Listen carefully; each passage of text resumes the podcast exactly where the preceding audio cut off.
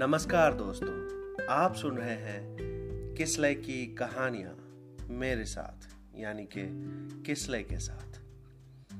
आज की कहानी, पिछली कहानी, जिसका शीर्षक लफुआ है, का ही दूसरा भाग है। कहानी कहने से पहले बता दूँ कि मेरी कहानियों का सच, करीब से देखा सुना हुआ एक ऑब्जर्वेशन होता है, जिसमें मैं कलात्मक रूप से कल्पना को जोड़कर दर्शाता रहता हूँ। खैर उस दिन, उसके अगले दिन, यूँ कहिए महीनों गाँव के लोग पिताम्बर पर बात करते रहते थे। पता नहीं क्यों, पर लोगों को कोई और काम था भी नहीं। लोग, समाज ऐसा क्यों करते थे, ये तो नहीं पता, पर उनकी विचारधारा से मैं प्रभावित होने के बजाय अनेकों अनकहे उत्तर ढूंढता रहता था। बचपन में भला कहाँ कोई किसी को सीरियसली लेता था? पर मैं मिसमैच्ड था। मैं हमेशा खोजी जैसा सोचता और दिल से उस पर गहन करता रहता था। दरअसल बात यह थी कि पिताम्बर पंजाब से एक लड़की को भगा लाया था। उस समय समाज ऐसी करनी को कहाँ स्थान देता था? मुझे तो लगता है आज भी कहीं कम, कहीं ज़्यादा पर ऐसी ही स्थिति बनी हुई है।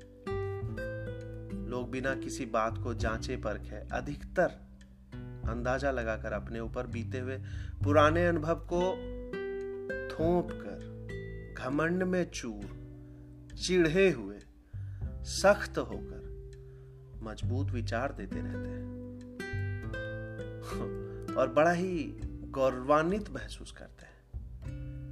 क्या पतित होते हैं लोग? या यूँ कहिए कितने थेथर होते हैं लोग। पीताम्बर की पत्नी, जिससे उसने प्यार किया जिसे वो ब्याह कर गाँव ले आया था, वो लड़की खुले विचारों की थी। अक्सर घर के बाहर आकर लोगों से बात करने की कोशिश करती थी। कोई बात करता और कोई मज़ाक बनाता था। उसकी बिरादरी के लोग कुछ कहते नहीं थे उसे, पर उससे ऊँची बिरादरी के लोग उसकी बड़ी खिल्ली उड़ाते थे। गाँव में उस वक्त सलवार कुर्ते का चलन बिल्कुल भी नहीं था, और गाँव में पहली बार कोई लड़की भगाकर लाया था। ज़ाहिर सी बात थी कि वो समाज और परिवार द्वारा लफवा घोषित था। क्यों? एवे ही, क्योंकि किसी के पास कोई ठोस उत्तर तो था नहीं। ऐसे स्वतंत्र विचार वाले व्यक्ति के लिए। बस ऐसे लोग अच्छे नहीं होते हैं। ये समाज को गंदा करते हैं। ऐसे ही तमगे चलते थे समाज में। ऐसे तो कहा जाता है, प्यार बांटते चलो, प्यार मिलता रहेगा। पर प्यार करने वाले को मेरी समझ से समाज में सिर्फ़ और सिर्फ़ ठेंगा मिलता है। इस समाज में होता सब कुछ है, पर पर्दे के पीछे। और अगर कोई हिम्मत भी करता है बाहर आने की तो उसे समाज के स्टीरियोटाइप दलदल में चारों तरफ़ से घेर कर ऐसे गोंत दिया जाता है, ताकि वो तड़प तड़प कर मर जाए। लाल कुर्ता और सलवार में पंजाबी बोलने वाली लड़की गाँव की औरतें जब मिलने आती उससे तो बड़ा आश्चर्य करती उस पर। और बड़े मजाकिया तरीके से बाकी लोगों को उसकी एक्टिंग करके बताती या कभी कभी उसके कल्चर को भी डिस्कस करती पर अधेड़ उम्र के बेरोजगार, निठल्ले लोग या तो खोद खोद कर पिताम्बर से सेक्सिस्ट सवाल करते या फिर कोई ऐसी बात करते जिससे उनकी सस्ती कामुकता को प्लेजराइज करने का मौका मिल सके।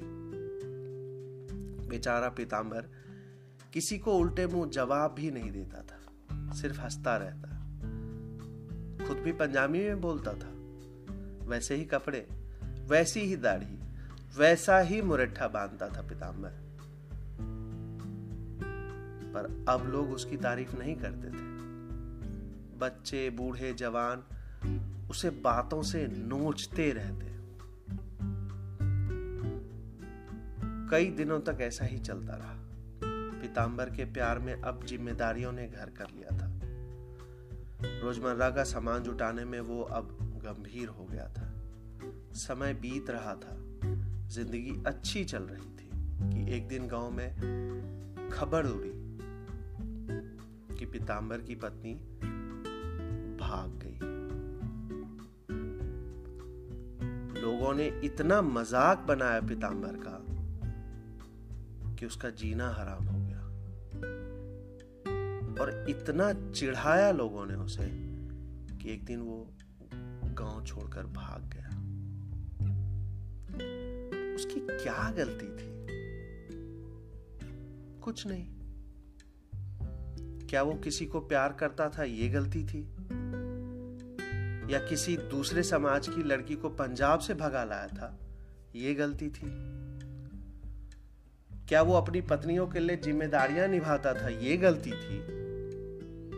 या उसने अपनी पसंद से एक इंसान को चुना था, जो उसे एक औरत, एक पत्नी के रूप में मिला था? ये गलती थी। या क्या वो कभी किसी को पलटकर जवाब नहीं देता था? ये गलती थी। या फिर वो बस चुप रहता था? ये गलती थी। ऐसे ना जाने कितने सवाल मन में बिना किसी उत्तर के आज भी बसे हुए हैं। समाज तो समाज है। वो सब भूल जाता है। पर जिस पर ये बीतती है, क्या वो कभी समाज के इस असंवेदनशीलता, कुढ़ते चेहरे और दोहरे मापदंड को भूल पाएगा? खैर, इस घटना को बीते कई साल गुजर गए पीताम्बर की घनी दाढ़ी अब पूरी तरीके से पक चुकी है। पतला दुबला सा पीताम्बर सड़क पर अब भी वैसे ही अपनी चाल में चलता है। जैसे कोई लफुआ चल रहा हो। अब वह पान की दुकान चलाता है, जिसमें गांजे से भरा सिगरेट भी मिलता है। काफ़ी भीड़ रहती है उसके दुकान पर। अब कोई उसे चिढ़ाता नहीं है। ऊँची और नीची बिरादरी के मायने बदल रहे हैं। पर कभी कभी लगता है कि इंसान से ही ये समाज बनता है। क्या उस वक्त इंसान पीताम्बर जैसे व्यक्तित्व को समझ नहीं पाया? क्या आज आज इस वर्तमान समाज में ऐसी बातें समझी जा सकेंगी। जरा एक बार अपने विचारों को खुद में टटोल कर देखिएगा। क्या पता कोई नया विचार मिल जाए। सोचिएगा ज़रूर। तो दोस्तों, ये थी पीताम्बर की कहानी। अगले दिन फिर मिलेंगे ऐसे ही लोकल प्रेम कहानियों के साथ। और बातें करेंगे ढेर सारी अपनों की। तो बने रहिए मेरे साथ, यानी कि किसलय के साथ, किसलय की कहानियों में।